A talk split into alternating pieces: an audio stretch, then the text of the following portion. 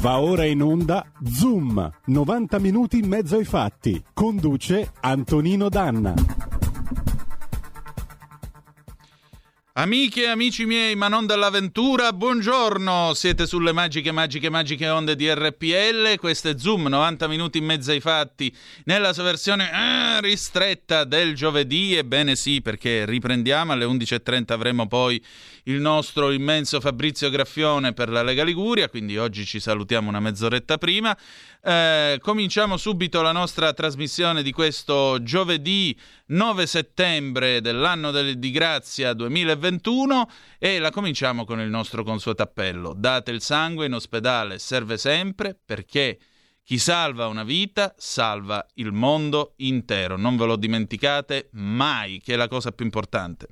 La nostra puntata odierna si occupa del Quirinale e allora abbiamo una canzone, un famoso disco rosso della RAI, non perché fossero comunisti, ma erano i dischi che non dovevano andare in onda perché il loro contenuto era ritenuto scandaloso o irrispettoso. E questo tabù ha accompagnato questa canzone al cantagiro del 67 perché per una determinata frase nel suo testo venne ritenuta offensiva verso l'allora capo dello Stato Giuseppe Saragat, come Enzo Biaggi lo definì, il pettoruto Saragat. E allora, ladies and gentlemen, salutando in plancia comando il nostro condottiero Giulio Cesare Carnelli, mandiamo i giganti con Io e il Presidente, 1967. Andiamo.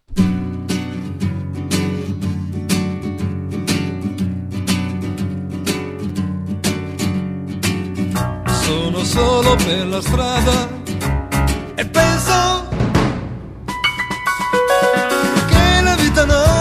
ha dato niente. Io non ho nemmeno in tasca i documenti. Ma non ho paura che mi fermi la questura perché io sono un uomo qualunque, un uomo che non ha niente ma in un paese me piace pensare che oggi io non sono nessuno,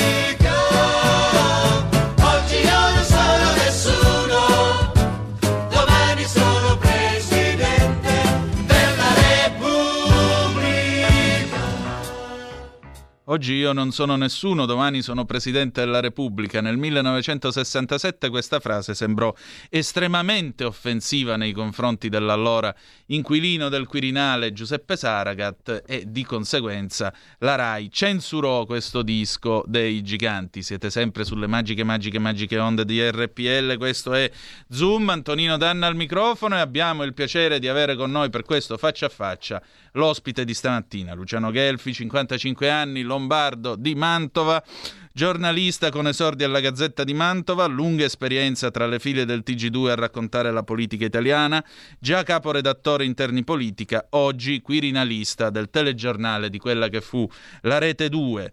Acuto, puntuale. Caspita, che presentazione! Buondì, eh, ma io stavo esibendomi infatti nella mia presentazione minolata, non minorata come qualcuno una volta ha frainteso, minolata, perché veramente ci vorrebbe sotto la musica di mixer, però io non lo posso fare perché il maestro forse mi querelerebbe, quindi... Fantastico, beh però comunque ti ringrazio moltissimo, eccoci pronti. Buongiorno a te Luciano, allora benvenuto, cominciamo subito. Eh, oggi non sono nessuno, domani sono Presidente della Repubblica, ma mi pare che il Presidente Mattarella non è che sia proprio nessuno. Il presidente Mattarella sicuramente non è, non è, nessuno e non lo era nemmeno quando è arrivato al Quirinale perché aveva alle spalle un cursus honorum impressionante da vicepresidente del Consiglio, ministro della difesa, ministro dell'istruzione, eh, ministro dei rapporti col Parlamento, e, insomma veramente un grosso curriculum e poi in quel momento era anche giudice della Corte Costituzionale, un giurista, un professore universitario di diritto parlamentare, insomma non era uno che ne aveva viste poche, ne aveva viste moltissime. Adesso però mancano quattro mesi alla fine del suo mandato, ah, verso il 20 di gennaio si apriranno le urne per il suo successore e lì staremo a vedere quello che succede. Senti, ma mh, mm, che tempo fa per ora al Quirinale? Beh, in, sicuramente un po' il tempo di fine mandato. Mm. E questo vuol dire tante cose, vuol dire in qualche modo che il capo dello Stato eh, ragiona con eh, serenità, nel senso eh, che lui ha fatto capire che non è eh, interessato e ritiene addirittura sbagliata la rielezione e di conseguenza si parte da un no di Mattarella a questa ipotesi che comunque è inutile nasconderci, c'è, gira sui giornali e gira nei palazzi e, e però c'è un po' un'area di finiamo le ultime cose perché siamo alla conclusione di un settenato, un settenato un ciclo molto lungo nelle istituzioni. Eh, quando è stato eletto Mattarella c'era eh, Renzi a Palazzo Chigi, ci sono state quattro crisi di governo. Mamma mia, preistoria veramente. Eh, sì, si è visto di tutto. Sette anni sono veramente tanti, specie con i tempi della politica di oggi che sono più accelerati di quelli di qualche anno fa. Certo. Nel 1975, con un messaggio alle Camere che venne vergognosamente messo nel cassetto, l'allora Capo dello Stato Giovanni Leone pose appunto la questione della non rieleggibilità del Presidente della Repubblica e il Presidente Mattarella, come tu ricordavi, nel marzo scorso ha detto a una scuola elementare, ai ragazzini di una scuola elementare che stava incontrando, io ormai sono vecchio e penso che andrò a riposarmi. Mm, ma eh, secondo te, diciamo così, proviamo a fare per un attimo i bookmakers. Eh, a quanto possiamo dare la possibilità di una, di una, rielezione, sia pure a tempo, sulla falsariga di Napolitano eh, del presidente Mattarella per magari evitare un ingorgo, diciamo così, eh, che potrebbe venire fuori dall'eventuale candidatura a Draghi? Perché alla fine il grande convitato di pietra è lui per ora. Allora, come dice oggi Francesco Verderami su Repubblica, se si esce dall'asse Draghi-Mattarella c'è il caos. Ecco. Nel senso che salta il fragile equilibrio che oggi regge questo Paese. E comunque anche eh, toccare il solo Mattarella eh, diventerebbe eh, un problema, nel senso che eh, c'è da trovare una persona di garanzia che garantisca che Draghi possa rimanere un altro anno e mezzo a, Palazzo Chigi, cosa non facile. E quindi sì, intanto bisogna definire cosa succede sull'asse dei due. È chiaro che eh, Draghi sette anni al Quirinale potrebbe essere un punto di garanzia per molti, però poi cosa succede? Certo. Eh, sempre oggi eh, in quell'articolo um, Verderami eh, cita una frase di eh, Dario Franceschini, uomo estremamente avveduto in queste cose, diceva che se si dovesse puntare su Draghi bisognerebbe prima stringere un patto di ferro con le altre forze per un governo fino al termine della legislatura. Il tema è questo. Le due cose sono inscindibilmente connesse. Se si va avanti o no dopo il 3 febbraio 2022 con eh, questo clima di unità nazionale, a prescindere dai personaggi che rivestono i ruoli, ma il problema è questo. Fino al 3 febbraio, cioè alla scadenza del mandato di Mattarella, ci si arriva e dopo che succede? Questa è, la vera, è una doppia partita, la partita del Quirinale e la partita del governo, perché altrimenti si vota di lì a due mesi, a tre mesi, eh, si vota probabilmente aprile se, il, se, finisce l'esperienza dell'unità nazionale con l'elezione del successore di Mattarella, certo. si vota a fine aprile. Insomma, per usare una metafora cinematografica, siamo al Mexican standoff, al triello come in eh, Il buono, il brutto e il cattivo. Da un lato Draghi, dall'altro Mattarella e il Parlamento di fronte. Il Parlamento di fronte, certo. Poi, e chi è che spara e ammazza e vince? Chi allora, è che trova l'oro? allora, tutte le corse al Quirinale mm. eh, si sono svolte con una chiave. Se c'era qualcuno in grado di organizzare una maggioranza eh, le, ehm, la partita si chiudeva in tempi rapidi. Due casi, eh, Ciriaco De Mita, Kingmaker di Cossiga Già. e ehm, anzi tre casi, eh, Veltroni, Kingmaker di eh, Ciampi e Renzi Kingmaker di Mattarella giocando però con accortezza mettendolo in votazione solo al quarto scrutinio quando la maggioranza cala. In questi tre casi qualcuno teneva le fila mm. e si sono visti i risultati. Mm. Negli altri casi della Prima Repubblica siamo arrivati alla ventitresima votazione esatto. per, per, Leone. Esatto. Alla ventunesima per Saragat, alla sedicesima per Scalfaro, il che vuol dire maionese impazzita, anche perché ricordiamoci, i 1009 grandi elettori votano a scrutinio segreto e non è detto che rispettino le indicazioni dei partiti. Eh, Prodi ne sa qualcosa. Assolutamente, mica solo lui. Eh. Citofonare anche al povero San, eh, Franco Marini che con i voti avuti in primo scrutinio sarebbe stato Presidente della Repubblica, ma non bastavano perché lì ne servivano i, i, i tre quinti, insomma. O anche il povero Fanfani a cui nel 71 nella scheda scrissero nano maledetto non sarai mai eletto. Ma anche Foriani che arrivò a 490 per 39, 505, sì. insomma. Mamma mia, la storia. 10 la storia veramente si è, fatta, si è, fatta, per una manciata di voti, per un pugno di voti, sempre per andare sulla falsariga di Leone. Senti, ma in tutto questo il ruolo del centrodestra che peso può avere nella prossima corsa al colle? Primo, va verificato che il centrodestra sia davvero unito. Secondo, il centrodestra ha la maggioranza relativa dei grandi elettori. Assommando i probabili delegati regionali siamo intorno a 450 contro 430 del centro-sinistra, diciamo mm. l'asse PD Leu 5 Stelle, sempre ammesso che ci sia unità interna, sia quella politica sia quella sostanziale, cioè che non ci siano i franchi tiratori. In mezzo fra questi due blocchi ci sono 44 voti di Italia Viva, e una uh, ottantina di non classificabili in gran parte ex 5 Stelle. Lì si gioca la partita sull'attrarre questi voti. Mamma mia, cioè in altre parole rischiamo un altro ciampolillo che decide il Presidente della Repubblica? Tecnicamente non è impossibile. Basta Oddio. pensare se eh, quello che deciderà Renzi di unirsi a uno dei due blocchi spo- eh, spingerebbe uno dei due blocchi quart- dalla quarta votazione in poi vicino a soglia 500 e a quel punto ci sarebbe andare a cercare una trentina di voti eh, in, in, quella galassia appunto di frammentazione eh, che è oggettiva nei due gruppi misti di Camera e Senato e lì può succedere di tutto. 0266203529 se volete intervenire brevemente oppure 346 642 7756 se volete mandarci la vostra zappa o whatsapp che dir si voglia le linee sono aperte.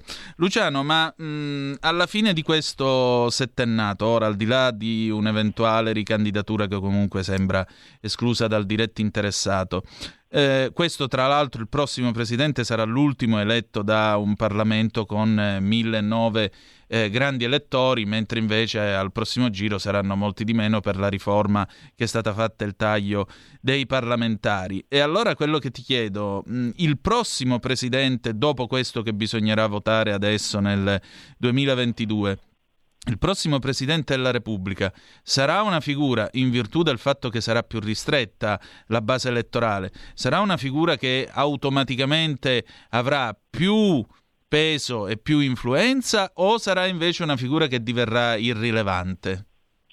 Bella domanda ed è difficile dirlo oggi. L'irrilevanza non credo affatto perché il nostro capo dello Stato ha dimostrato di essere uno snodo fondamentale, lo ha dimostrato ormai da molti anni. Si parla infatti, molti costituzionalisti, di un potere a fisarmonica sì. che si allarga o si restringe a seconda delle necessità. Mattarella ha usato l'efficace metafora dell'arbitro. Se i giocatori giocano in modo corretto, l'arbitro non si vede, spiegò chiaramente Mattarella.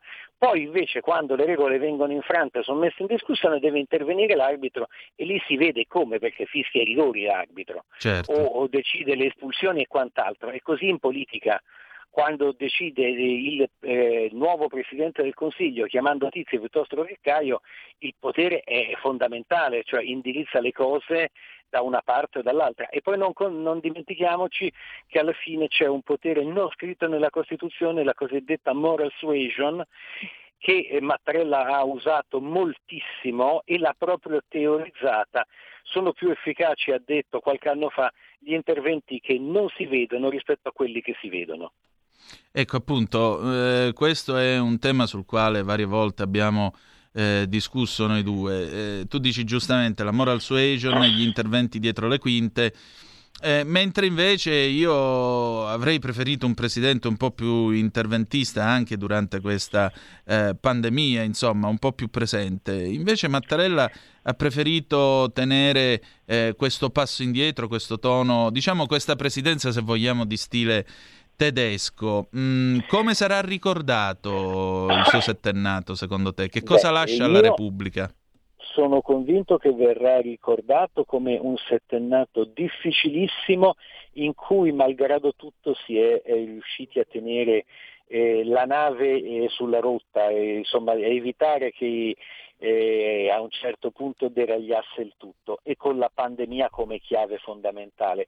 Eh, io ti ricordo due episodi, eh, uno visibile e uno non visibile, che non si è visto ma che comunque c'è stato. Il primo visibile, il comunicato credo più importante del settimato di Mattarella, è stato quando, senza nemmeno citarla per nome e cognome, in sei righe ha diciamo, eh, rimproverato pesantissimamente la Presidente della Banca Centrale Europea Christine Lagarde. Siamo al 12 di marzo 2020, quindi all'inizio della pandemia. La Lagarde incautamente dice che la banca non è lì per tutelare gli spread degli stati. Sì. Negli altri paesi ancora la pandemia non è scoppiata, l'Italia è già in lockdown. Alla sera previo un giro di telefonate presso tutte le principali cancellerie, da Macron eh, a Steinmeier, Presidente della Repubblica Federale Tedesca e giù, escono sei righe in cui con eh, asprezza Mattarella dice che l'Italia chiede rispetto o quantomeno che non le si frappongano ostacoli. Da quel momento cambia l'aria in Europa e da lì comincia il eh, percorso che porta a luglio al varo del Next Generation EU. Ma quel giorno è cambiata la storia perché Mattarella, non Conte, intervenne in modo pesantissimo. Sei righe dove la Lagarde non è citata, ma che fosse la Lagarde il problema era chiaro a chiunque avesse un minimo di contezza politica. L'altro episodio invece che non si è visto è quando eh, Salvini e eh, i leader del centrodestra ah, si sono più volte lamentati con Mattarella che Conte faceva tutto da solo e lì c'è stato ripetutamente un intervento di Mattarella per raccomandare un coinvolgimento anche dell'opposizione, che in parte a quel punto c'è stato, ma lì ci sono state telefonate dove Mattarella ha sempre risposto eh, ammettendo che il centrodestra non aveva torto e qualche eh, passaggio su Palazzo Chigi sicuramente c'è stato. Senti Luciano, ci sono due telefonate in attesa, io però prima ti vorrei porre una domanda. Eh, sin da quando lo studiavo all'università, la figura del Presidente della Repubblica mi è apparsa come quella di un uomo solo. E um, il presidente Mattarella a un certo punto si è trovato davanti gli strali del Movimento 5 Stelle che gliele ha dette di tutti i colori, Di Maio gli ha minacciato l'impeachment e così via. E io mi sono fatto questa idea che il presidente della Repubblica, chiunque egli sia, è sempre un uomo solo, cioè lui è lì in quel palazzo, ha la Costituzione e solo questo gli deve bastare. Mattarella quanto è stato uomo solo? È stato solissimo, anche solo fisicamente. Essendo vedovo nel primo sì. lockdown era praticamente da solo al Quirinale con pochissimo e sceltissimo personale di servizio, anche perché il terrore del contagio era altissimo. E quindi è stato un uomo veramente solo. I suoi collaboratori per un lungo periodo eh, li ha solo sentiti al telefono. Praticamente il Quirinale era quasi deserto, salvo qualche corazziere di guardia e pochissimo personale di servizio, ma ridotto davvero all'osso, perché c'era una gigantesca preoccupazione e questa solitudine fisica fa il pari con la solitudine politica, perché in determinati passaggi eh, lui ha preso anche scelte, come fu il no a Paolo Savona, ministro dell'economia, eh, molto toste, eh, tutt'altro che buoniste, ma sempre profondamente motivate. Detto questo, Mattarella ha degli indici di gradimento popolare eh, molto elevati eh, che lo fanno sentire sicuramente meno solo. Certo. Due telefonate, la prima, pronto chi è là? Pronto? Sì. Ciao Antonino, sono Dario di Genova, buongiorno a te. Quella, buondì. gentilissimo ospite. Senti, io avevo un, avevo un ragionamento che, eh, piuttosto machiavellico, ma di cui francamente spero di sbagliarmi. Io sono convinto che questi tirano uh, ad allungare il brodo e, e, a, far e a, a, far accettare a Mattarella un, un, nuovo incarico in modo da finire la legislatura intera. Ma perché questo? Perché secondo me tirano allo Ius Soli e in questo modo uh, se riuscissero a far passare allo Ius Solis significherebbe che il PD eh, governerebbe in modo perpetuo. Eh perché avremo una massa di immigrati che lo voterebbero e tutti. Io spero di sbagliarmi, spero che sia un ragionamento un po' così campatinario, però sinceramente io questo è quello che temo. Un saluto, ascolto per radio. Grazie, credo che in questo momento ci siano cose più serie dello Jussoli di cui occuparsi e non è un discorso razzista. Altra no, telefonata. penso che non ce ne siano le condizioni politiche ecco. eh, per arrivare a un'approvazione in questa fase e Draghi lo sa bene per cui dubito che si vada avanti in questa, eh, su questa strada. La prima parte del ragionamento invece è oggettiva, mm. cioè il tentativo di convincere Mattarella a, a rimanere al Quirinale per far finire a Draghi la legislatura, perché così non si cambia l'equilibrio, questo è oggettivo ed è in corso, questo è vero. Poi la motivazione di questo può essere più o meno nobile, ma che questo tentativo sia in corso da parte del PD, ma secondo me non solo da parte del PD, è, è assolutamente evidente. Seconda telefonata, pronto chi è là? Sì, Gino di Ostia. Oh, ciao Buongiorno. Gino, vai. Nulla, volevo, mh, mm, non sono tanto d'accordo su dei giudizi su Mattarella. Per me non è un uomo solo, ma è, è stato un presidente ed è un presidente di parte e questo la dice tutta. Non entro poi in merito alla sua elezione da parte di Renzi, che eh, io quantomeno mi sarei, mi sarei quantomeno ragguardato in merito alla famiglia d'origine, ma lasciamo perdere questo perché lui su questo è una persona onesta. Ora, poi no, ti chiedo scusa, questo lo trovo disgustoso. Non si può. No, perdonami. Eh, Mattarella ha un fratello ammazzato alla mafia, per cortesia, di nome Piersanti. Fare discorsi sulla sua famiglia lo trovo disgustoso. Perdonami, grazie Mi del associo, tuo intervento, ma non è cosa. Mi Dai. associo. Detto questo, anche sulla presidenza di parte lecito ogni giudizio per l'amor del cielo, però diciamo che ci sono stati precedenti forse eh, diciamo, di presidenze più, più, invasive da questo punto di vista. Ecco, e ecco. mi fermo qui. Ultima telefonata, pronto chi è là? Sì, buongiorno, sono Luca da Corico. Ciao. Non condivido il giudizio quando il tuo ospite dice che Mattarella col, dicendo no a Paolo Savona ha avuto delle motivazioni valide.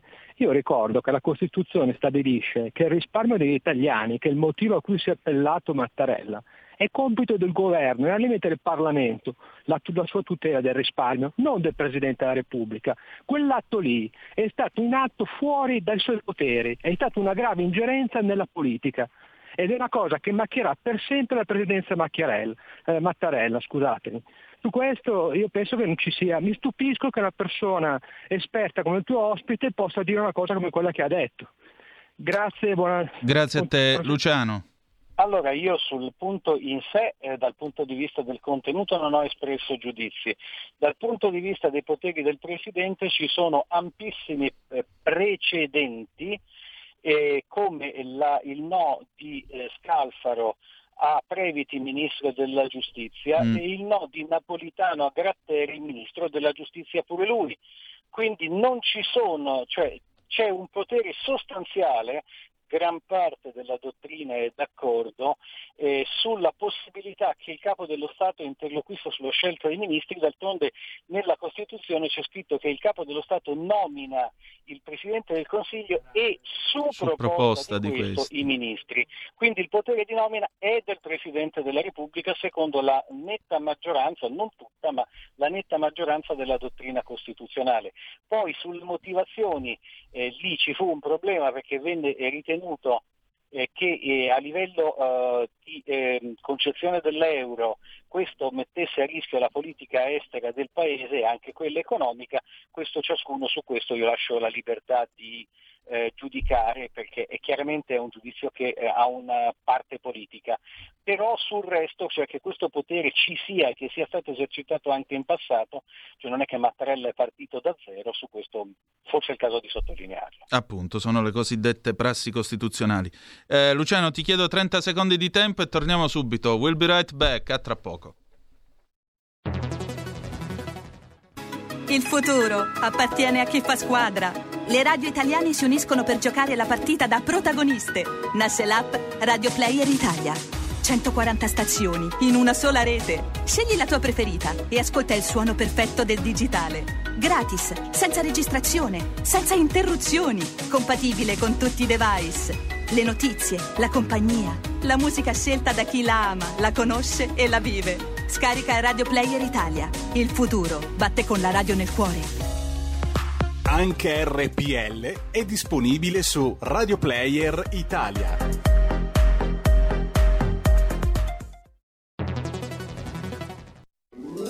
Stai ascoltando RPL. La tua voce libera, senza filtri né censura. La tua radio.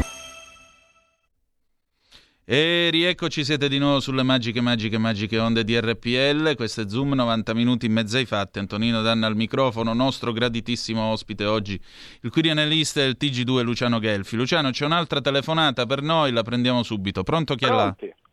Sì, buongiorno Michelangelo da Vimercate. Benvenuto. Eh, guardi, guardate, io penso che per evitare la sciagura di Mr. Goldman Sachs al Quirinale, l'unica ancora di salvezza sia un centrodestra straunito, anche se Tajani non è certo uno che buca lo schermo, e Berlusconi al Quirinale. Certo da Washington farebbero dei giochini con lo spread e altre manovre poco pulite di cui dovranno tener conto i vari Tremonti e compagni. Vi ascolto per radio anche il vostro parere. Grazie. Buongiorno. Prego Luciano. Beh, eh, di Berlusconi al Quirinale il centrodestra ha discusso eh, in qualche modo anche il solo votarlo come candidato di bandiera all'inizio in assenza di una larga intesa potrebbe essere in qualche modo l'onore delle armi e, e, un segnale politico anche per ritrovarsi uniti su chi il centrodestra lo ha sostanzialmente fondato in Italia. Poi che questo nome riesca a uscire la vedo abbastanza complessa, però se 450 voti del centrodestra, faccio un'ipotesi, dovessero trovare una convergenza su un nome con eh, Renzi che porta 44 voti saremmo a oltre quota 490, a quel punto ne mancano 15. Eh? E se il nome è di un certo tipo potrebbero saltare fuori questi 15 voti fra qualcuno nel centro-destra, e, anche perché molto spesso i politici hanno amici anche nello schieramento avversario. Certo e quindi magari qualche, qualche voto si rimedia. Per cui il centrodestra, se non si divide, può giocare questa partita davvero protagonista. Faccio un nome io, secondo me Casini potrebbe giocarsela.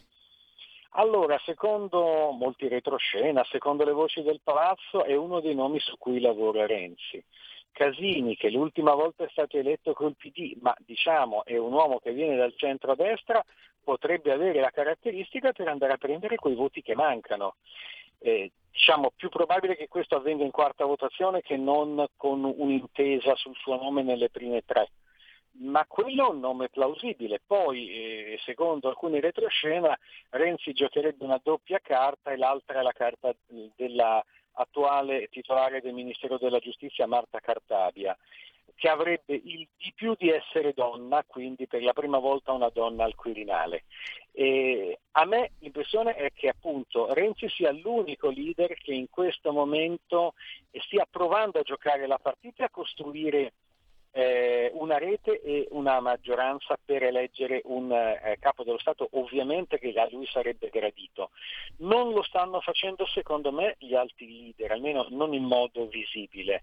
Proprio stamattina eh, Letta ha lanciato un appello, una moratoria del Quirinale, parliamone non prima di gennaio, lasciamo governare Draghi. Secondo me però cadrà nel vuoto. È quello che penso anch'io. Abbiamo un'ultima telefonata, pronto chi è là? Tocca a me? Sì, signora, buondì. Buongiorno. Ascolti, mm, secondo il mio umilissimo punto di vista, il Presidente Mattarella, rifiutando a Ministro dell'Economia il Professor Paolo Savona, ha fatto, secondo me, un grave errore. Perché non solo il Professor Paolo Savona è un economista di valore, ma lui aveva delle buone idee per il paese,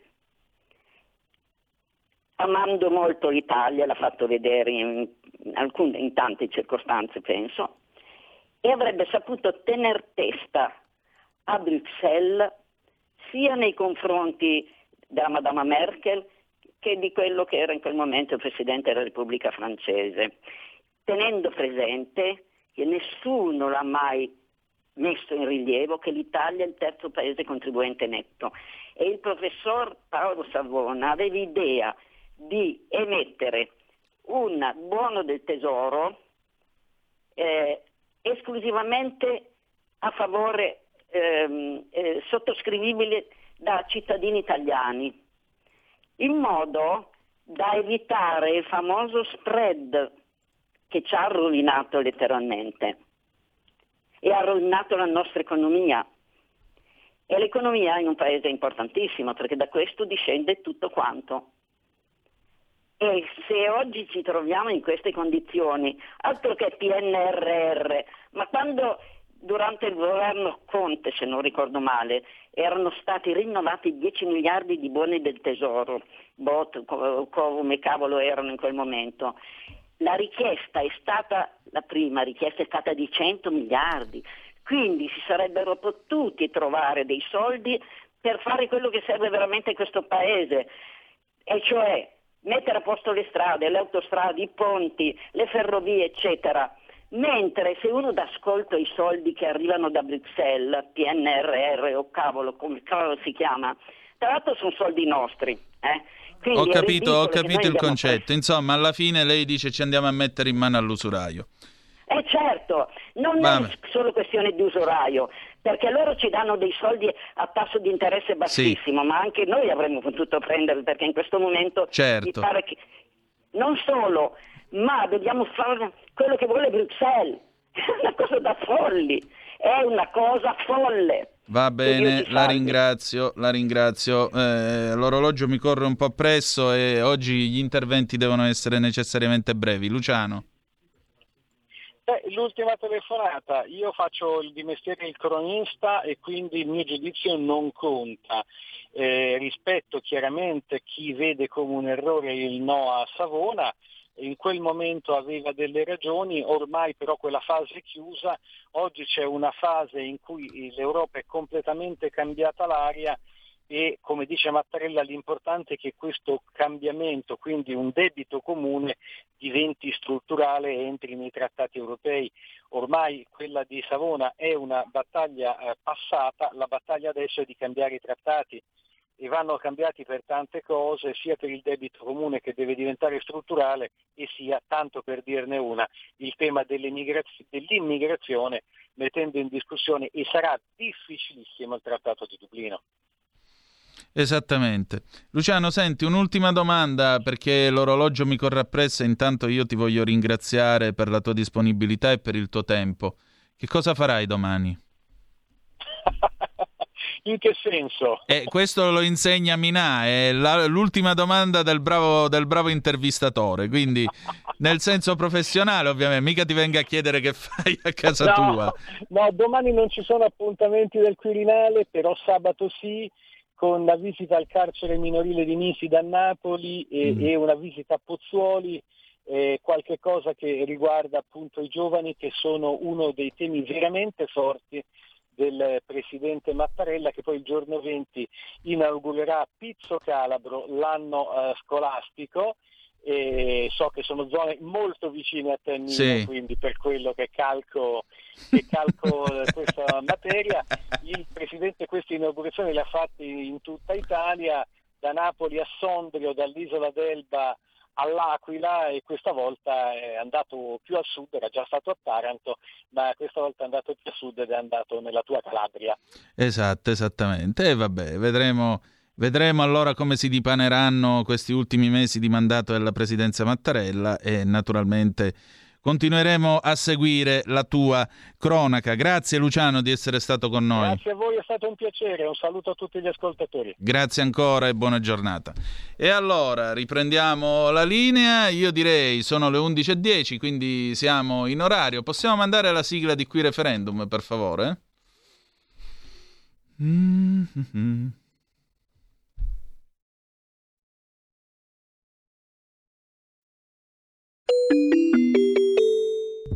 Qui referendum. E allora, molto brevemente, www.legonline.it per conoscere dove si trovano eh, i banchetti e i gazebo della Lega per poter andare a firmare per questi sei referendum, queste sei proposte di referendum eh, avanzate dalla Lega insieme al Partito Radicale. Ve le ricordo, riforma del CSM per evitare le correnti, responsabilità diretta dei magistrati, equa valutazione dei magistrati, separazione delle carriere dei magistrati sulla base della distinzione tra funzioni giudicanti e funzioni requirenti, i limiti agli abusi della custodia cautelare, l'abolizione del decreto Severino. Eh, andate a firmare ai gazebo, andate naturalmente ad apporre, mh, a dare i vostri dati, perché è vero, sì, la quota dei 500.000, delle 500.000 firme è stata ormai quasi raggiunta, però l'obiettivo è naturalmente mandare un segnale alle istituzioni. Perché?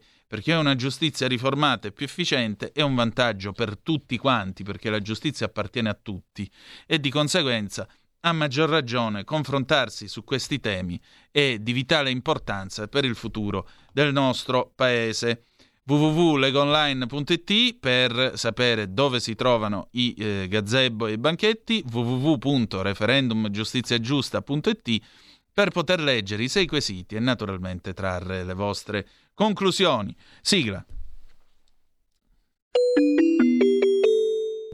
Qui referendum. Oh, eh, è arrivata una zappa. Caro Antonino, sei bravo ma fai troppo il professore. Le tue risposte sembrano per studenti un po' asinelli. Antonia dalla Spezia. Boh, non lo so, io non credo di essere qua a fare lezione, ma di essere a fare la radio. Però, vabbè, è giusto, ognuno ha il diritto di esprimere l'opinione come meglio crede. Alle volte, però, c'è chi esprime delle opinioni che, francamente, non sono condivisibili ed è giusto anche dirlo e dissociarsene. Se ti riferisci all'intervento di Gino che ha accennato eh, alla famiglia del presidente Mattarella, io l'ho trovato disgustoso, ripeto, lo trovo disgustoso, perché a scanso di equivoci Sergio Mattarella, una mattina del 1980, a 39 anni, ha dovuto pigliare per le gambe suo fratello da dentro una Fiat 132 GLS parcheggiata lungo Via della Libertà a Palermo e suo fratello era moribondo. Per cui e non è che era moribondo perché gli era venuto un colpo, era moribondo perché, ahimè, la mafia, la mafia aveva deciso di ammazzarlo, proprio perché lui con la mafia non ci voleva avere niente a che fare. Piersanti Mattarella, quello che l'allora presidente Conte definì un congiunto del presidente della Repubblica, si chiamava Piersanti Mattarella. Quindi telefonare e dire alla famiglia del presidente, ecco, questo è qualcosa che io trovo disgustoso e non c'è niente di professorale nel dirlo. Bene, siamo arrivati al momento clou della puntata, ladies and gentlemen. Perché? Perché c'è il graditissimo ritorno della bravissima Gemma Gaetani, la nostra ragazza di campagna. E andiamo. La ragazza di campagna con Gemma Gaetani.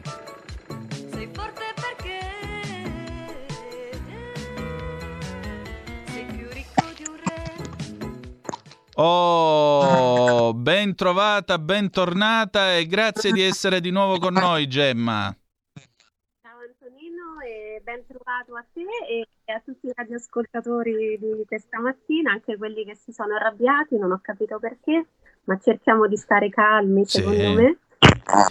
Senti, eh, allora intanto vi ricordo per favore seguite Gemma il lunedì sulle colonne della verità con la sua bellissima rubrica Salute e benessere. Ti devo dire la verità, mi hai fatto tornare bambino eh, con questo titolo Il riso fa buon sangue e un'ottima digestione, perché c'era la mia vicina di casa quando io ero piccolo che dava il riso a suo nipote che era un amico mio e per farglielo mangiare ogni volta gli raccontava questa filastrocca risu risu risu per duri ti tenitisu riso riso riso per due ore terrà il tuo pancino teso in esercizio. Ecco appunto garantisce un'ottima digestione. Partiamo da qui allora. Cosa eh, non fa soltanto buon sangue ma fa anche salute o sbaglio?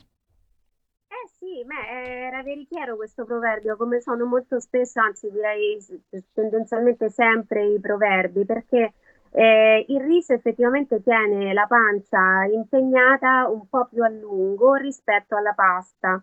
Allora, io ho deciso di scrivere del riso perché l'ho anche scritto mentre io scrivo e mentre voi leggete, um, ho, detto appunto, ho, ho scritto rivolgendomi ai lettori, il riso sta terminando la sua maturazione quindi fra poco si comincerà a raccoglierlo. Mm. La raccolta avviene tra settembre e ottobre e poi ce lo troveremo nei piatti, non il riso di questa stagione, ma quello della stagione passata, perché il riso diciamo deve, deve riposare eh, anche un pochino prima di, di essere lavorato, è un cereale fondamentale per noi, soprattutto per chi vive al nord, per le regioni del nord, il riso è un'alternativa abbastanza radicata insieme con il mais al grano con, con, il quale, con il quale facciamo la pasta. Per il resto degli italiani non è un'alternativa, diciamo così, eh, così importante, però ci sono dei grandi classici della, della cucina centro-meridionale, per esempio la tiella riso, patate e cozze, che è proprio un, un piatto, secondo me, celestiale, buonissimo ehm, della, della, cucina pugliese. E, è però il riso un cereale veramente mostro per l'alimentazione orientale, cioè della della parte orientale del mondo. Eh, è un cereale coltivatissimo perché pensa che viene dopo, è proprio il fondamento diciamo, dell'alimentazione umana. Se noi ci sopraeleviamo diciamo, rispetto alla nostra localizzazione, diciamo che l'uomo va avanti innanzitutto al riso, perché è la terza cultura al mondo dopo lo zucchero, la canna da zucchero e il mais e questo è molto importante da sapere. Quindi noi diciamo che non, non, lo, non, lo, sapia, non lo, sappiamo, non ci pensiamo, ma siamo un po' orientali, diciamo qui in Lombardia per esempio con, questo, eh, con questa considerazione importante che si dà sia al mais con cui si fa la polenta, ma non soltanto, e sia al riso. E, quindi è diciamo identitario ma anche no. A questa caratteristica, il riso ha questa caratteristica che ehm, diciamo um, è, un, è, più, è, più, settentrionale che italiano, però è anche italiano. Eh, lo conoscevano anche gli antichi romani, gli antichi greci, però ci facevano le tisane, quindi lo usavano un po' come noi oggi usiamo il tè. E eh, quello che dicevi tu prima, eh, cioè che il riso eh, riempie appunto la pancia a lungo, è una delle sue caratteristiche, o meglio, il, la digestione del riso è più semplice rispetto a quella della pasta, quindi noi lo digeriamo più facilmente, però il riso ci tiene impegnati un pochino di più perché a parità di peso secco, se io prendo la stessa quantità di riso e di pasta, il riso assorbirà più acqua, quindi mi dà praticamente una massa da digerire un po' più ampia rispetto alla pasta ed è questo che rende il riso un'alternativa per quanto riguarda il primo piatto molto salutare rispetto alla eh, pasta per chi ha problemi di digestione in generale, ma in particolar modo per il celiaco, perché chi soffre di celi- celiachia non può mangiare la pasta, ma può sicuramente mangiare il riso. Inoltre aumentano un po' i casi di quella, ne abbiamo parlato in passato, della sensibilità al glutine, che non è esattamente sì. la celiachia, cioè io non sono uno che ha la celiachia, però comunque ho dei problemi quando mangio la pasta. Questo potrebbe derivare anche dal fatto che oggi usiamo cereali estremamente raffinati rispetto ai cereali che usavamo in passato. Sono ipotesi, ancora non si sa, però nel dubbio io dico, consiglio di alternare pasta e riso e poi di alternare anche i vari tipi di riso, perché il riso più salutare è sicuramente il riso integrale, però qui ci troviamo di fronte, diciamo, a un piccolo dilemma che secondo me eh, mh, si, si, si, ci si pone davanti ogni volta che noi dobbiamo mangiare qualcosa che è integrale, cioè noi non siamo abituati, non siamo, non, noi non l'abbiamo proprio vista, diciamo, la, la, la farina che si setacciava. Nel, in passato c'erano solo, c'era la farina e il setaccio, quindi il molino ti dava la tua farina e si portava il proprio grano, ti, te lo dava interamente macinato e poi col setaccio usavi, setacciavi la farina da usare per fare i dolci, il pane, la pizza, quello che era, e poi la cosiddetta crusca eh, mi raccontava mia madre che si dava agli animali d'allevamento. Esatto, Quindi sì.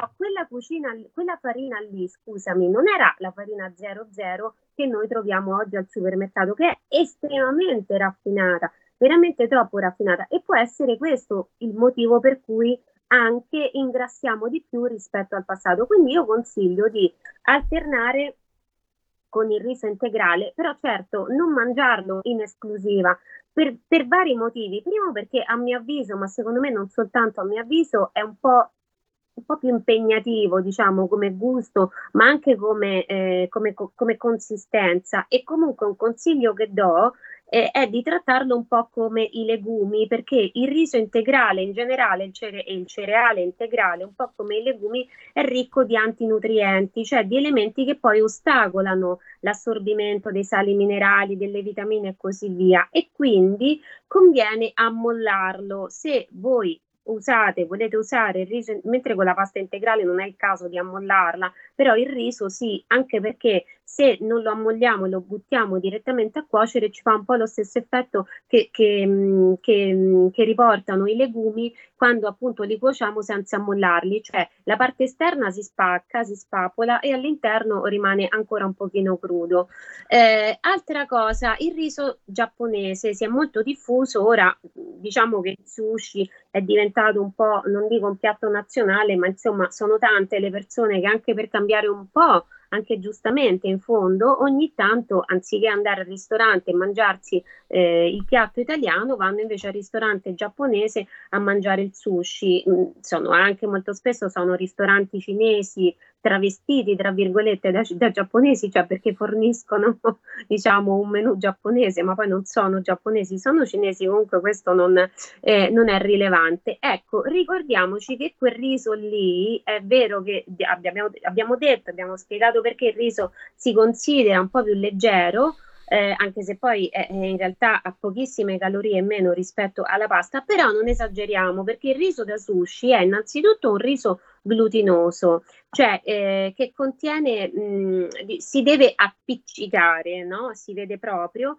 e per favorire questo effetto, oltre a sfruttare l'amido che esso possiede, si eh, deve inserire appunto all'interno del riso dopo che è stato cotto, oltre che l'aceto appunto di riso, e quindi sono altri zuccheri, altro riso, eh, lo, lo, zucchero. Quindi non, es- non pensiamo che un quintale di sushi sia dietetico perché non lo è e anche lì facciamo un po' attenzione, cioè magari alterniamo col sashimi, quindi con, con una parte diciamo di, eh, di, proteine pure per abbassare un po' l'indice glicemico del, del pasto.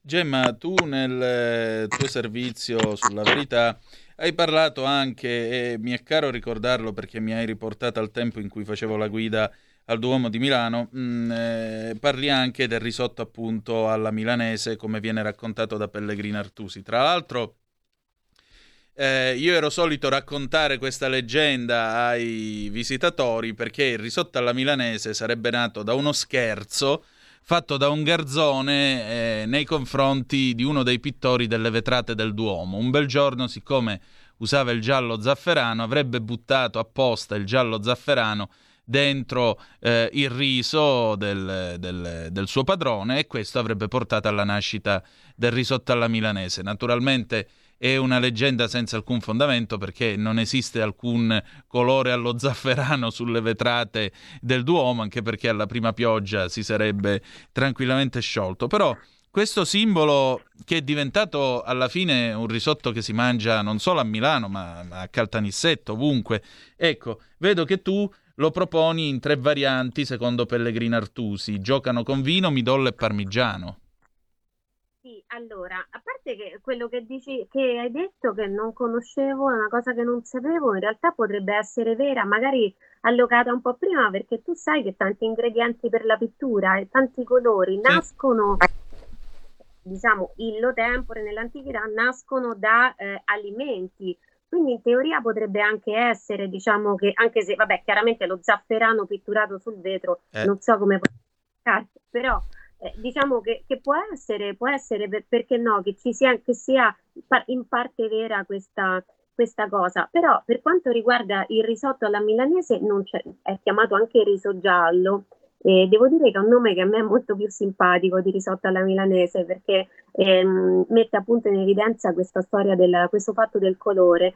E, allora, Pellegrino Artusi in questa, in questa, sua ricetta mi ha molto colpito, perciò l'ho, l'ho, l'ho portata, per quanto diciamo sia un po' antiquata, anche se vuoi, può sembrare antiquato andare, andare, a tirare fuori Pellegrino Artusi, però in fondo lui è stato uno dei primi maestri, no? dei primi eh, food influencer eh, e quindi e, e, poi spesso si ritrovano nelle sue ricette delle riflessioni o comunque delle, degli aggiustamenti no? che eh, caratterizzano anche le ricette contemporanee, cioè il problema eh, del risotto alla milanese è che tanti, oggi è che tanti non sanno nemmeno che ci andrebbe il midollo.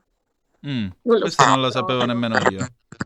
Perché? Perché il midollo è un altro di quegli ingredienti che è, è, stato un po' rimosso, diciamo, quando noi al super, andiamo al supermercato, se andiamo a cercare il midollo, dobbiamo prendere l'osso buco ed è il midollo è quella parte interna che si trova dentro mm. l'osso centrale dell'osso buco. Col sì. nostro cucchiaino lo togliamo, lo possiamo anche congelare, io ogni tanto lo faccio perché il risotto alla milanese nasce appunto con il, il eh, questa, questa, fetta di carne a fianco e la parte interna con l'osso buco e la parte interna appunto del midollo si sta benissimo, va detto che ha un gusto particolarissimo all'interno del risotto alla milanese, cioè è la parte grassa, diciamo, anziché il lardo, la pancetta, eccetera, si soffrigge all'inizio questo midollo, alcuni lo mettono anche dopo e vabbè, però l'Artusi che cosa fa? Da tre ricette. Una è quella canonica, cioè il midollo, la cipolla, il brodo, il riso, vabbè ovviamente, lo zafferano e il formaggio grattugiato, il grana padano, il parmigiano. Sì. Poi c'è la versione senza midollo e poi c'è la versione proprio iper light nella quale non mette neanche il parmigiano. No. Quindi mi, mi sono sembrate un pochino le ricette, sai che oggi si tende a fare queste ricette un po' edulcorate, no? Però ehm, togliendogli diciamo alcuni ingredienti per motivi più vari eh, si toglie secondo me anche veridicità e identità alla, alla, ricetta. Per esempio mi colpisce molto, io quando vado al supermercato resto colpita da, questo, da questa diffusione, questa invasione di pesto senza aglio. Mamma mia. Posso capire e lo capisco perché effettivamente l'aglio resta, diciamo, ha una eh. persistenza eh. che può essere sgradevole però eh, magari il trucchetto può essere mangiarne di meno, non so come dire, ma in ogni caso io sono per fare il risotto alla milanese con il midollo. Dice non lo trovo, no lo trovi, compri l'osso buco e quello que- col cucchiaino prendi il midollo all'interno dell'osso. Ecco, questa è una cosa, io non l'avevo mai provato con l'ossobuco, mm, proverò a fare questa ricetta. Gemma, grazie come sempre della tua presenza e allora ci ritroviamo giovedì prossimo, va bene? Grazie, grazie a te. Ma sai che tanti ristoranti lo servono con, il, con la fettina di carne accanto? Ah. Cioè, l'abbinamento classico noi non lo sappiamo perché è una cosa che abbiamo lasciato diciamo alle spalle. Però Certo. è così. Grazie.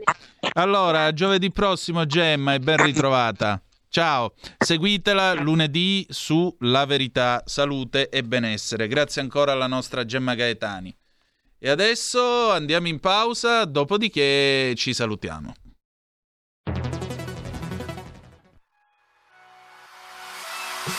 Chi sbaglia paga. Ci metto la firma. Referendum giustizia. 1. Riforma del CSM. Stop allo strapotere delle correnti. 2. Responsabilità diretta dei magistrati. Più tutele per i cittadini. Chi sbaglia paga. 3. Equa valutazione dei magistrati. I magistrati non possono essere controllati solo da altri magistrati. 4. Separazione delle carriere dei magistrati. Stop alle porte girevoli per ruoli e funzioni. 5. Limiti agli abusi della custodia cautelare. Per una giustizia giusta è un equo processo per tutti. 6. Abolizione decreto Severino. Più tutele per sindaci e amministratori. Firma anche tu ai gazebo della Lega nelle piazze e in tutti i municipi d'Italia. Trovi tutte le informazioni sul sito legaonline.it. Chi sbaglia paga. Ci metto la firma. Referendum giustizia.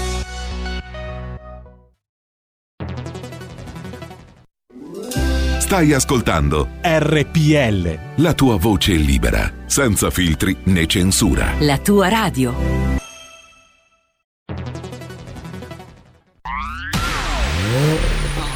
Auto nuova fiammante col suono nuovo È il DAB Plus che si sente a tuono La provi e senti subito com'è che va DAB Plus la tua radio migliorerà Digital Radio, il suono perfetto. DAB Plus. Anche RPL, la tua radio, è in Digital Radio.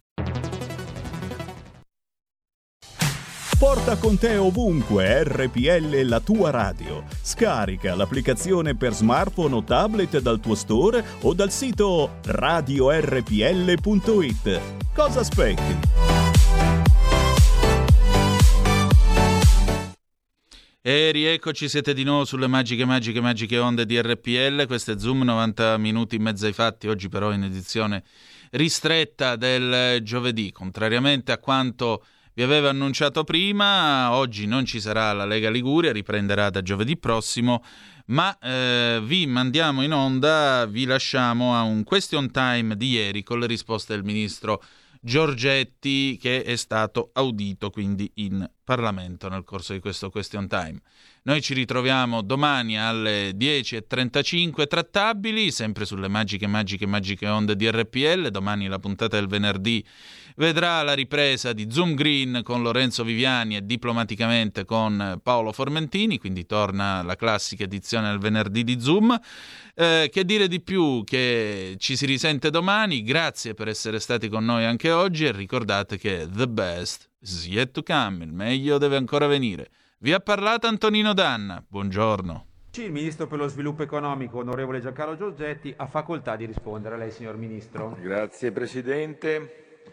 Eh, onorevole Colucci, eh, come lei ha ricordato, il legislatore già dal 2015 ha introdotto questa fattispecie di società benefit che, come lei ha ricordato, eh, è una società che non ha come unico riferimento, come unico obiettivo il perseguimento del profitto, ma una visione più complessiva di beneficio comune e di eh, operabilità in senso responsabile, sostenibile e trasparente nei confronti di persone, comunità e territori. Eh, lo strumento ha avuto diciamo così, una progressione nel corso eh, degli anni, eh, direi raddoppiando i numeri di anno in anno. Oggi, come è stato giustamente ricordato, esistono già un migliaio di società che operano sotto la forma di eh, società benefit. Ehm, eh, nel corso del tempo il legislatore è intervenuto più volte, è intervenuto più volte prevedendo eh, contributi sotto forma di credito d'imposta eh, per quanto riguarda la Costituzione, prevedendo anche eh, nello stato di previsione del Ministero dello Sviluppo Economico una dotazione di 3 milioni di euro volti eh, appunto a promuovere la Costituzione e il funzionamento di questo tipo di società.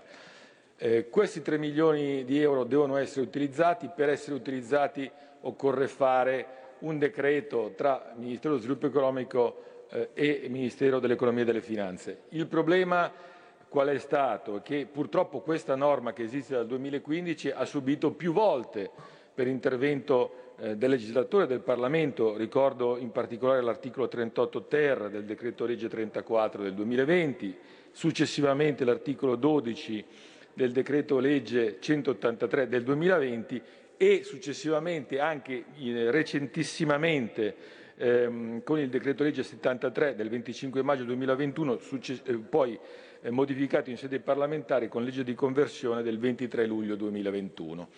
Eh, gli uffici del Ministero dello Sviluppo Economico, di concerto con quelli del Ministero dell'Economia e delle Finanze, quindi si sono progressivamente dovuti eh, adattare alle diverse modifiche normative che sono intervenute.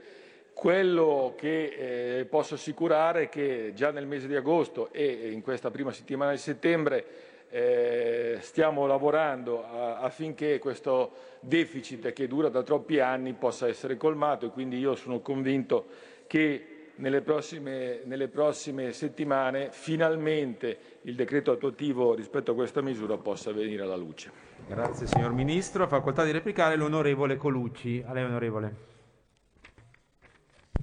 Grazie Presidente, ringrazio il Ministro, sono soddisfatto della replica perché vedo un'attenzione su questo argomento, in particolar modo registro la sensibilità del Ministro e l'orientamento positivo a continuare a lavorare su questo tema.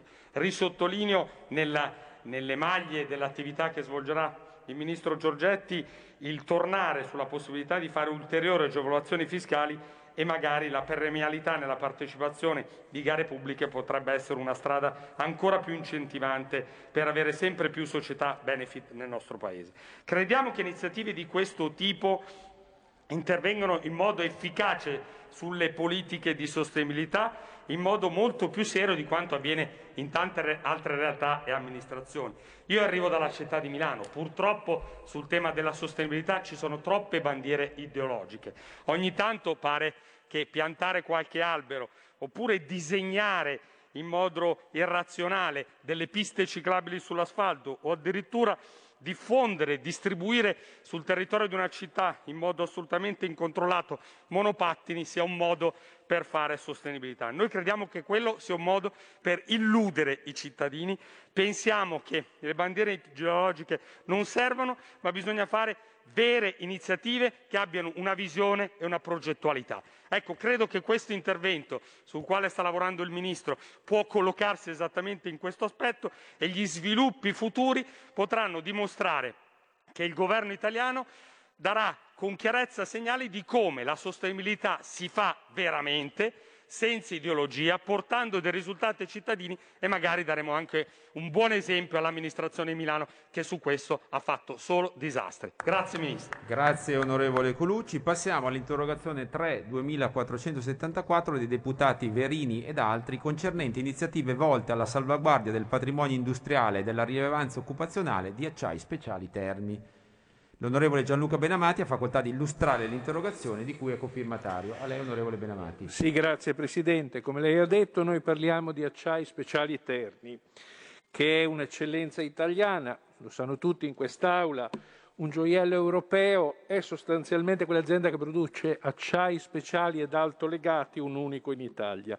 4.000 dipendenti, un quinto del PIL industriale dell'Umbria prodotta da questa azienda. Questa azienda è in dimissione dal gruppo Thyssen, a livello europeo i commissari Gentiloni e Vestager seguiranno questa vendita, ci sono manifestazioni di interesse sia italiane che estere, Arvedi, Marcegaglia, Posco, Baustil.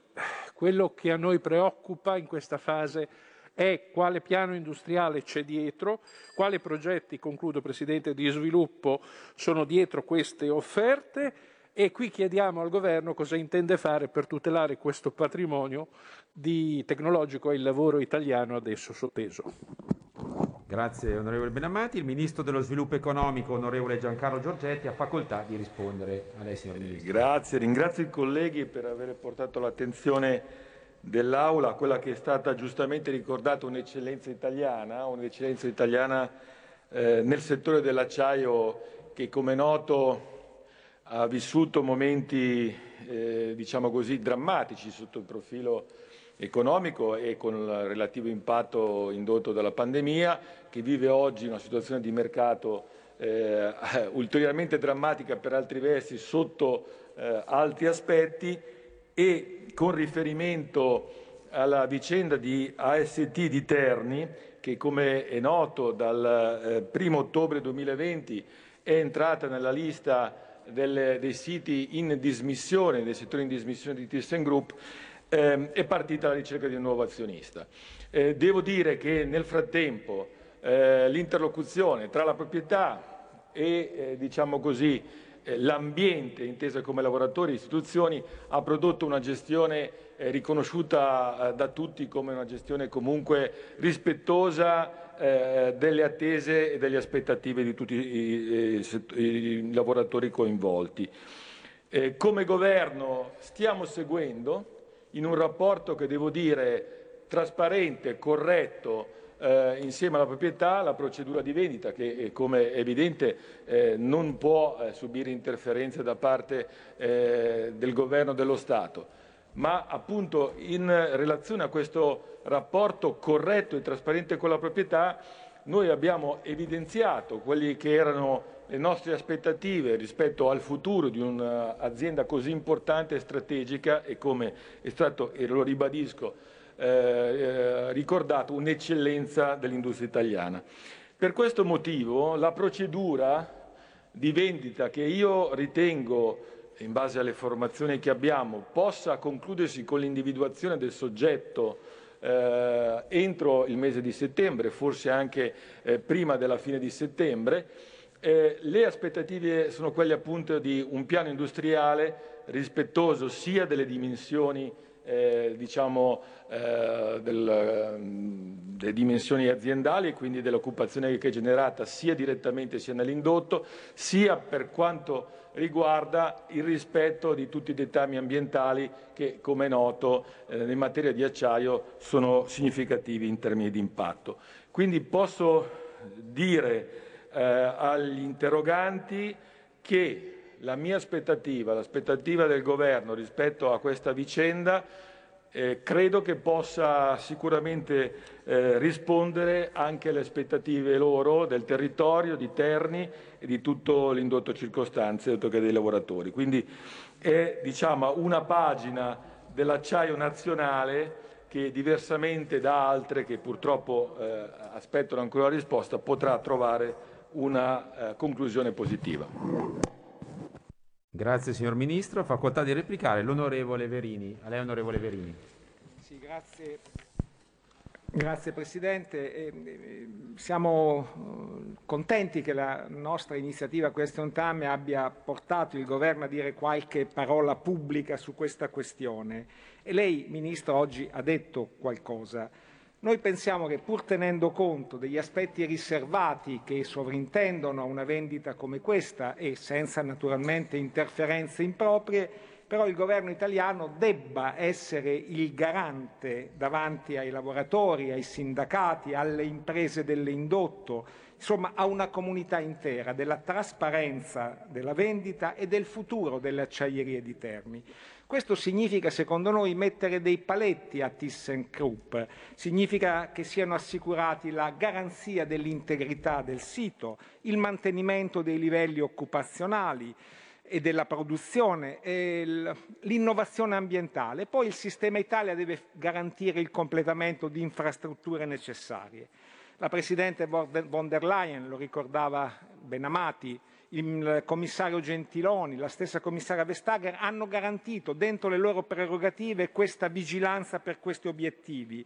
Ecco, io credo che il governo debba davvero non lo sarà, mi auguro, credo, non debba essere timido su queste questioni perché rappresentano non un fatto locale, ma una grande questione nazionale.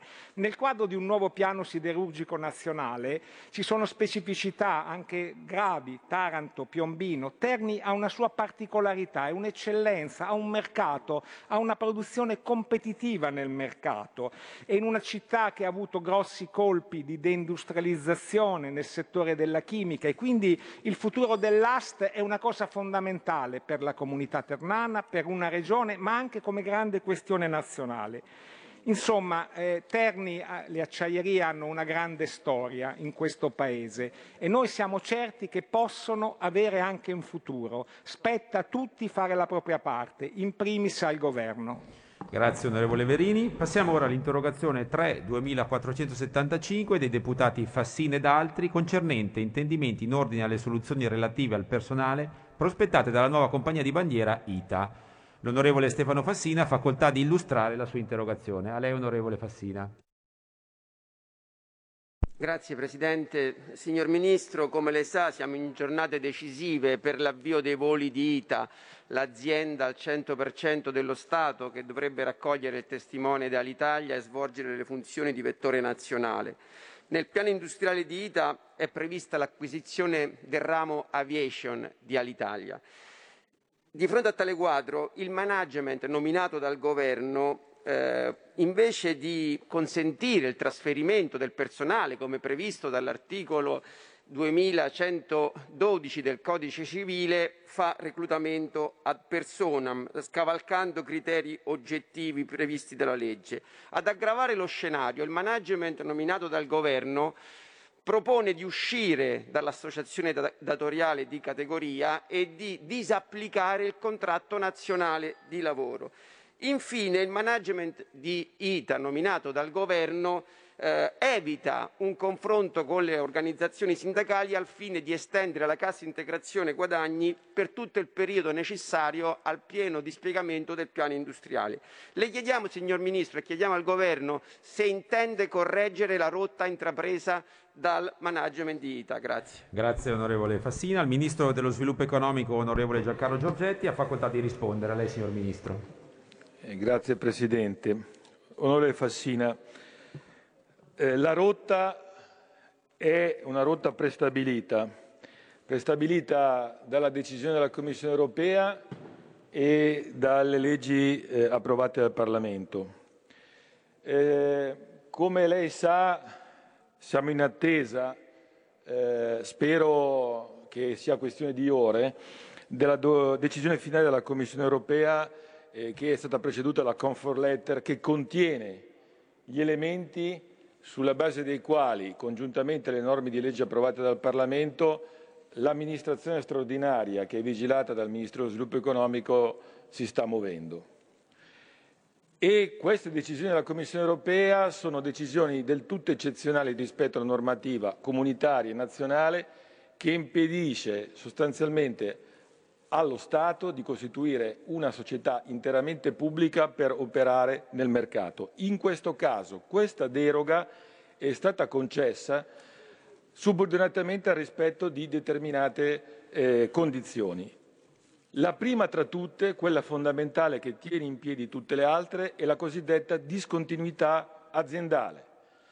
Discontinuità aziendale che fa sì che il Ministero dello Sviluppo Economico e la sua amministrazione straordinaria si occupi di Alitalia, mentre il MEF, mi rendo conto che quello che sto dicendo può apparire, diciamo così, puramente formale, è l'azionista di una società totalmente nuova, ITA, che non deve avere alcuna forma di continuità con la precedente.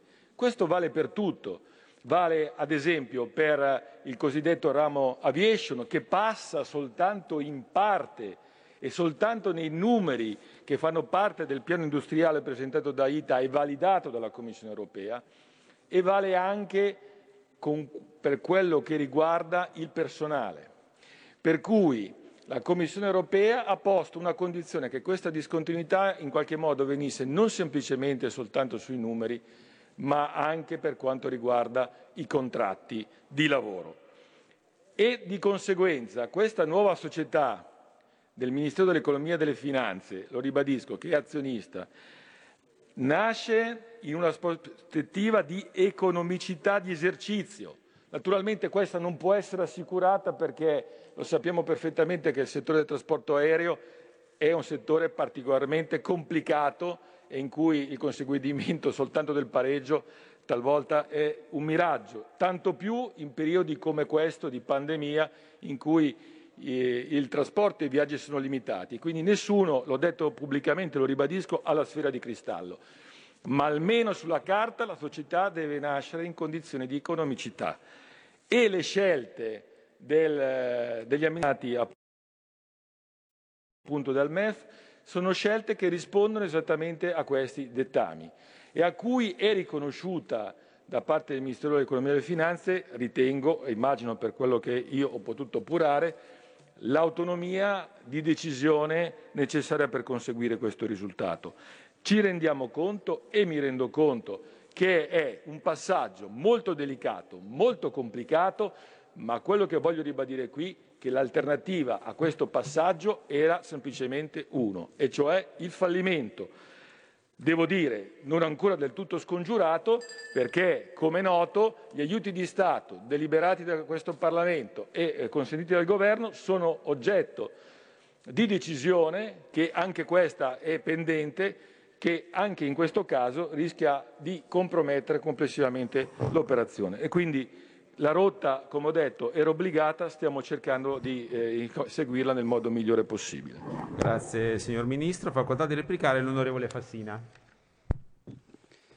Grazie Ministro, mi dispiace ma ehm, non mi ritengo soddisfatto dalle sue parole. La rotta non era obbligata, come è noto all'Italia è stata un'azienda totalmente privata nel decennio precedente al, ehm, all'amministrazione straordinaria. Ora non ho tempo di illustrare soluzioni alternative che si sarebbero potute prendere, che abbiamo proposto anche in termini di emendamenti quando ci sono stati gli atti corrispondenti, ma eh, trovo mh, francamente forzato scaricare responsabilità politiche che sono in capo a questo governo, eventualmente al governo che l'hanno preceduto, scaricarle su, a, sulla Commissione europea. La disapplicazione del contratto nazionale, a quanto ci risulta, non sta scritta in nessuna richiesta che è arrivata dalla Commissione europea, come non sta scritta l'uscita del, di, di, di, ITA dal,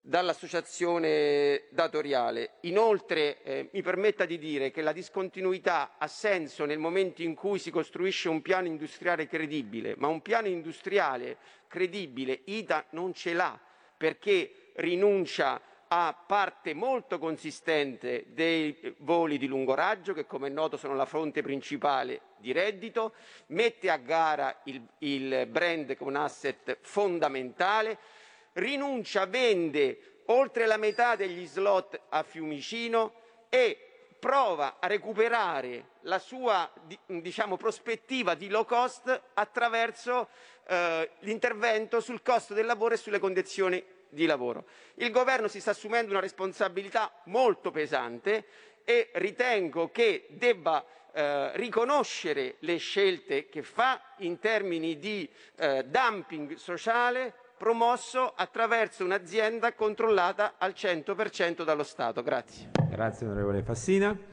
Passiamo all'interrogazione 3 2476 dei deputati Molinari ed altri concernente elementi in merito all'attuazione degli strumenti di sostegno alle attività economiche chiuse a causa delle misure restrittive relative all'emergenza Covid-19, con particolare riferimento alle discoteche e alle sale da ballo.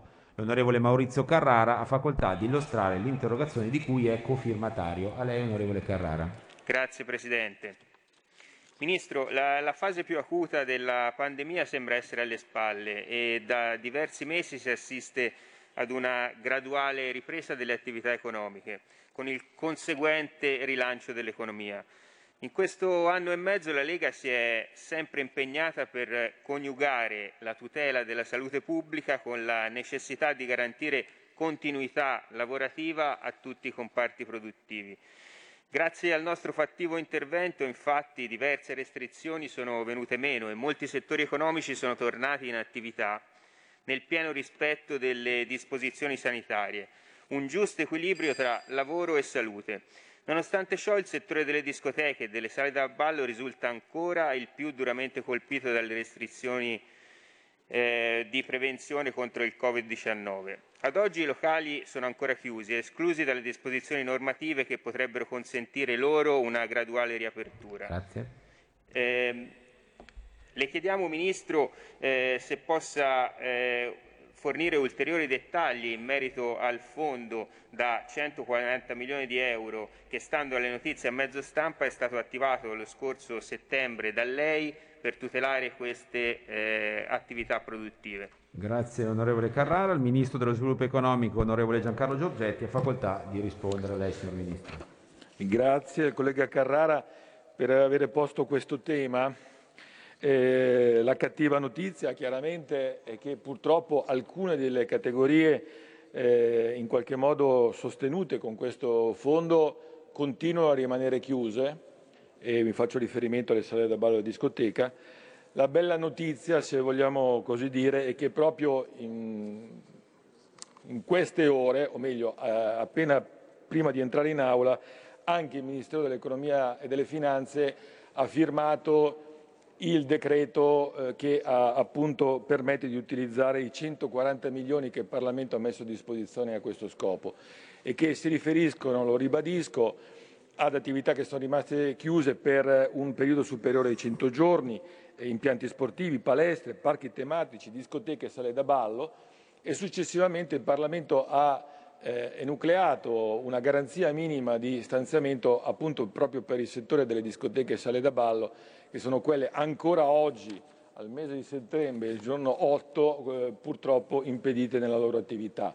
Eh, il decreto va eh, chiaramente agli organi di controllo, auspichiamo che la Corte dei Conti lo possa licenziare in tempi rapidissimi, abbiamo già avviato contatti a questo scopo e eh, abbiamo previsto una procedura anche accelerata e molto semplificata per l'erogazione, dal momento in cui appunto anche gli organi di controllo avranno dato il via libera alla misura. Eh, le misure contenute si differenziano sostanzialmente per le attività ancora chiuse, cioè sostanzialmente le discoteche, c'è un'entità un eh, minima eh, garantita a tutti i soggetti interessati, mentre per quanto riguarda eh, tutte le altre attività che hanno avuto eh, diciamo, una chiusura eh, limitata, perché adesso hanno potuto naturalmente in condizioni di difficoltà ripartire, un uh, contributo scaglionato eh, in funzione eh, dei, dei, proventi. Eh, naturalmente questo è un fondo chiuso per definizione ma aperto in prospettiva, nel senso che è evidente che se la situazione non evolve in senso favorevole eh, dovrà essere in qualche modo rifinanziato per continuare a dare garanzie e sostegno agli operatori che sono stati così duramente colpiti. Grazie signor Ministro. Facoltà di replicare l'onorevole Carrara. A lei onorevole.